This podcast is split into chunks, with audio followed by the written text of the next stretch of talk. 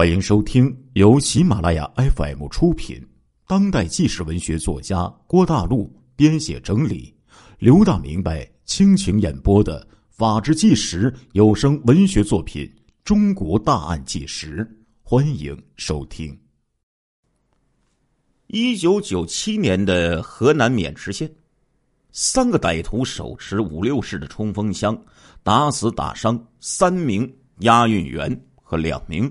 银行职员抢走巨款，这起惊天大案震惊了河南省，震惊了全国。让人无语的是呢，其中一名歹徒竟然是年仅十九岁的美少女，她一手推动了整个案件，把多名男人玩弄于手掌之间，导致其中四人为他而死。究竟是怎么回事呢？且听老刘为你们讲上那么一讲。在一九九七年四月二号下午六点钟的时候，渑池县火车站广场是人来人往，和平时呢没啥不同。渑池县呢归属三门峡市管辖，位于黄河边上。这里呢是属于玉溪的山区，从古至今呢这个地方呢都是比较贫穷，在这里呀土匪横行。渑池县的地理位置呢，非常的重要，不但扼守黄河渡口，还有全国主动脉的公路和铁路从这里通过。在玉溪呢，渑池是大县呢，也是比较繁荣的，人口大概有三十万。下午六点十分的时候，两辆面包车驶往火车站广场的工商银行的。储蓄所，他们是工商银行的运钞车和押款车，负责每天下班之前将县城十二个储蓄所的现款收入金库之中。当先的微型面包车呢，是运钞车，车里边有两个人，司机呢是退伍军人史文岗，在车里面看管钱箱的。是押运员李建廷。根据这个规定啊，司机史文岗呢没有配枪，李建廷配备的是一支五四式的手枪。距离这个前车大概有那么七八米的这个距离呀，是一辆面包车。这个面包车呢是押运车，上面有两名押运员，配备两支六四式的手枪。那讲到这里呢。问题来了，什么问题呢？根据这个规定啊，押运车尚且不谈，至少这个运钞车应该是个防弹的专用车呀。可是啊，渑池呢是个小地方，这个运钞车一天收到的现款呢也不过是几十万，对于财大气粗的工商银行来说，这点钱呢那简直就是芝麻，所以呢。并不受到关注，所以无论是这个运钞车也罢，还是这个押运车也好，都是普通的面包车，没有防弹功能，这呀就埋下了隐患了。这个时候正是下班的高峰时期，火车站又是县城人流最大的地方，两辆面包车在自行车流当中就缓慢的进行行驶。火车站储蓄所呢，是他们经过的第八个储蓄所，再收四个储蓄所的钱就可以下班了。运钞车中呢，这时候已经放着四个钱箱了，大概有四十万左右的现钞，面值呢从一元到一百元不等。没多久呢，运钞车就开到了火车站储蓄所的门口。根据惯例。押运员李建廷跳下了车，戒备着；司机史文岗则是按下了几下喇叭。大概一分钟之后啊，储蓄所的主任韩英伟和一个矮小的女出纳李娜，各提着一个钱箱就走向了运钞车。这里边呢，共有啊十多万元的现款。李建廷和这两个人很熟，远远的就打招呼聊了几句。司机史文岗坐在驾驶室里等着钱箱送到，他就开车了。距离七八米的时候，押送车停下来了。渑池县是个小地方，建国以后从来没有出现过抢劫银行的事件，所以大家的警惕性啊都很低。两名押运员呢，没有按规定下车持枪戒备，而是坐在后车厢里抽烟。就在这个时候，一辆红色的桑塔纳轿车突然沿着高速公路高速驶来。然后一个急转弯，横着就拦在运钞车前方大概半米的地方。司机史文岗啊，有些不满意，伸头就对外喊道了：“哎，你怎么开的车呀？差点就撞上了！”话音未落，车门猛地就被拽开，一个强壮的男人穿着迷彩服，戴着黑色的墨镜。和白色的手套跳下了汽车，让史文岗震惊的是，此人手中赫然举着一支五六式的冲锋枪。前后不到五秒钟，这个男人对准史文港，哒哒哒哒，就是一梭子子弹呐！子弹射穿了不防弹的玻璃，史文港顿时。脑浆飞溅，当场就被打死了，尸体呀摔出车外。就在史文岗中弹的同时，车门外的李建廷也看到了这个冲锋枪的歹徒，震惊之下，李建廷慌忙打开手枪套，拔出了五四式的手枪，对方这个时候已经将史文岗打倒在地了。这个李建廷啊。是个军人，受过专业的手枪射击的训练，可不是一个菜鸟啊！他立即打了一枪，砰！但是啊，因为李建廷当时也吓得够呛，手发抖，这一枪就没有打中。李建廷立即开始打第二枪，可是没想到，就像演电影一样，这枪啊，竟然卡壳了。哎，这也不奇怪呀。之前我说了哈，这个渑池县历史上从来没有出现过银行劫案。李建廷他们的手枪基本上都是摆设呀，平时很少擦拭，有一些枪已经生锈了。李建廷大惊失色呀，本能的就将这个五四式的手枪就拿到了胸口，低头查看这是怎么回事与此同时，手持冲锋枪的歹徒猛走几步，对准李建廷，大就是一枪，子弹精确的就射中了李建廷的胸部。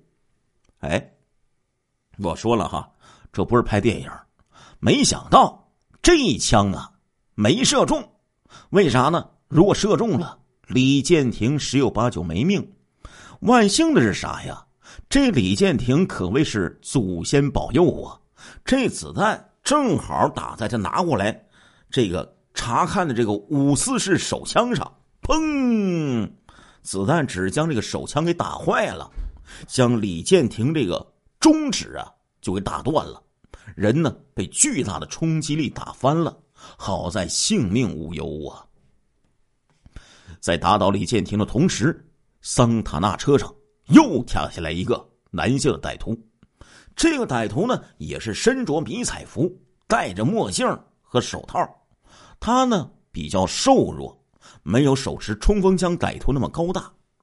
这个歹徒手持一支五连发的猎枪，对准后面的押运车就连续开枪，砰砰砰，散弹密集的。就射向了面包车，将前车窗玻璃全给打碎了。哎，搞笑的是啊，还是那句话，不是拍电影啊。本来你说哈，这应该下车的押运员，这时候应该不下车，也坐在这个车前面的驾驶座里呀。但是他们跑后边去坐着抽烟去了，所以呀，这前面这枪打进来，没打到两个人，只是啊有一些散弹崩到身上，肉皮呀略有擦伤。两个人哪里经过这种事儿啊？慌乱之下，他们已经忘了自己是经警，是保卫，手里还有枪呢，全都忘了。迅速的就展开了三十六计，哎，跑为上策，向旁边这个小巷子撒腿就狂奔呢。猎枪歹徒打跑两个押运员的时候，冲锋枪歹徒啊就朝着两个银行职员就开了枪。哒哒哒哒哒！一梭子子弹扫了过去，走在前面的女出纳李娜的腿部中弹，呀的一声就倒在了地上，钱箱啊摔得老远。走在后面的主任韩英伟头部被子弹擦伤，头皮破了一块。韩英伟见势不妙啊，急忙扔掉手中的钱箱，拖着李娜就向。储蓄所内跑了过去，李娜腿部受伤拖不动，情急之下，韩英伟呀，只有一米将这个一米五几的李娜像小孩一样夹在这个嘎叽窝下，抱着就跑啊！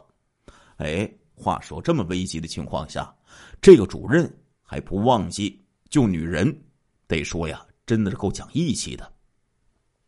见到这个银行职员逃走，冲锋枪歹徒也没有继续补枪。